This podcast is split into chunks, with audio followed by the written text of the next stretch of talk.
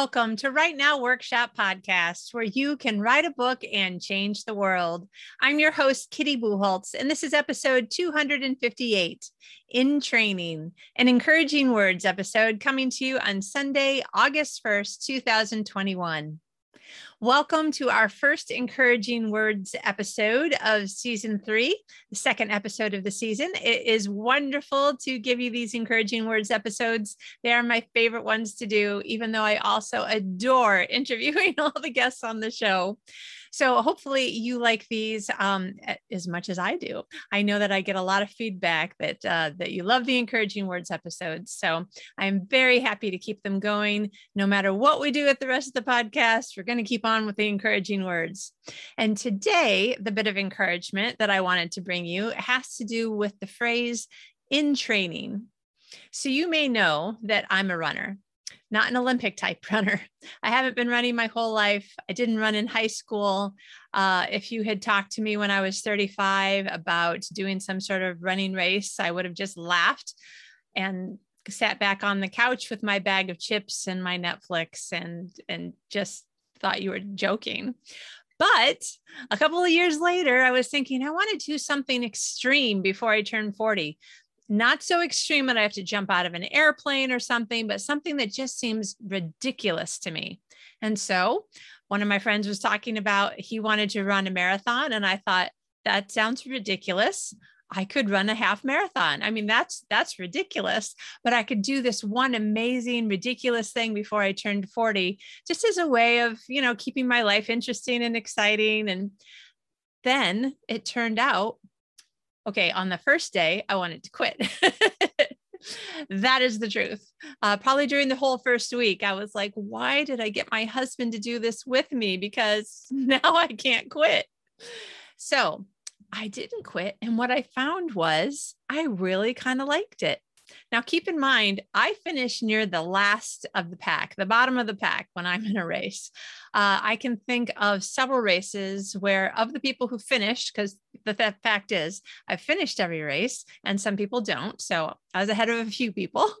But of the people who finish, I know one half marathon in Sydney, Australia, I was third to last because I was with the last two women. We were all trying to like keep each other going to the finish line. I can think of a 10K that I ran in Santa Barbara, California, where I was absolutely the last person. They had already packed up all the finishers' medals and the ice cream was gone. And uh, the people who didn't finish, uh, so I was the last person who finished. The people who didn't finish turned out a whole bunch of them had gotten lost on these kind of woodsy trails. So I felt good. I'd, I'd at least accomplished staying on the trail. But this is not something I'm good at. I cannot explain it, but I really like it. Now, the thing is, is that to keep on running, I need to sign up for races. I need to have some sort of a goal. I'm a goal oriented person. And if I don't have a race, then it's just hard for me to just keep running all year. Um, I'll say, I don't want to run in the rain. I don't want to run in the cold. I don't want to run when it's too windy. I don't want to run when it's too muddy. There's lots of reasons to not run. I'm sure you can think of some. there are far fewer reasons to keep running, but one of them is I paid $125 entrance fee for a race that's coming up in nine months, six months, three months. It's approaching, and I really need to make sure that I'm ready for it because the one thing that definitely could happen in a half marathon is I could hurt myself if I'm not uh, fairly well trained. I may not finish very fast, but I can finish without hurting myself if I have done the proper training. Now, I have this great shirt that I'm actually wearing. If you're watching on uh, YouTube, it just says in training, Carlsbad 18. And I got this shirt when I signed up for the Carlsbad Half Marathon in Carlsbad, California. And it's a great shirt. I love this shirt. But one of the things about it, and now, you know, the shirt's three years old. So over the last few years of wearing it, often several times a week, okay, well, it does have to be washed. Well, I, am sure I've worn it at least once a week for the last few years. Um, is that when I'm running, running, running, and it takes an hour or an hour and a half or two hours, or it just depends on how long I'm out there running. Um, I started thinking about, you know, other things. And I started thinking about all the different ways that the words in training could apply to various things in my life. And I cannot tell you the number of times that I have compared my running with my writing. Sometimes I look at it as, you know, I'm going to get to the end and people will be cheering usually in my head, but at races, people cheer. So that's something. Um, and it'll be like when I finish the book, people will be so happy. They'll want to buy it and read it. And there's an awful lot of work that has to be done before then. I think about things like uh, it takes a really long time to train for a half marathon. It takes a really long time for me to feel like I'm making progress and being a better person. Uh, there are so many things. The the number of years that I've spent working on trying to be a more fit person, i.e., lose weight. um, that that is a battle because I also really like food, and um, there aren't any medals. there aren't any finishers medals for you know losing ten or twenty pounds. Um, I wonder, I wonder if I could gamify it and get myself a medal at the end if I would make faster progress. But anyway, I, I think of all the things that require a lot of preparation and a goal and time and all of the times that you're thinking, I don't want to do this anymore. This isn't fun. I would really rather sleep right now. I would really rather run two miles today than seven miles today um, all the things that just uh, feel in the moment like, this is not what I want to do. But when you can step back and look at the forest instead of the trees, and then you start looking at all the things that have been happening in this area of your life or all of your life that is related to how you keep training in doing the things that you really want to do and being the person that you really want to be. So here are some of the things that I feel that I am in training about. Um, definitely the running. Uh, there's, uh, I think 12 weeks is the program length that is um, getting you from, uh, I don't know, not being ready to run to running the half marathon. I actually need more time than that because I tend to like not be running at all for a few months before. So I probably train for like five months before a half marathon. So, um, so the the analogy begins with the running, but all the other things, writing books, writing books takes months. I've only written two books where I've written the first draft in one month. And both books, I was like, wow, that just flew out of me. Like, how did that happen? And, you know, I could analyze it and try to figure it out. And I probably couldn't make it happen again, though. and similarly, there are the occasional running days where I'm like, wow, I made really good time. How did that happen? Like the stars aligned and I had the right amount of sleep and water and food. And I don't know. I, I don't know how to make it happen again, though. But um, writing a book takes a lot of preparation. It takes a lot of work in various ways. It's different for every person running also the training can be different for every person. Um, for me you can see all the books behind me if you're watching on youtube. Like i'm always reading a lot of books in and out of my genre and fiction.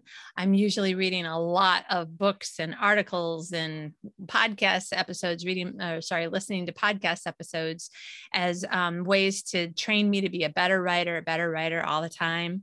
Physical health in general, aside from running, I am trying to do things that make me a healthier person. So I'm trying to move more and more towards more whole, unprocessed foods, uh, away from sugars more, uh, away from well anything that that is um, highly processed i try not to eat anything anymore that's highly processed almost everything in the grocery store is processed in some way, but I'm moving down the scale towards healthier eating.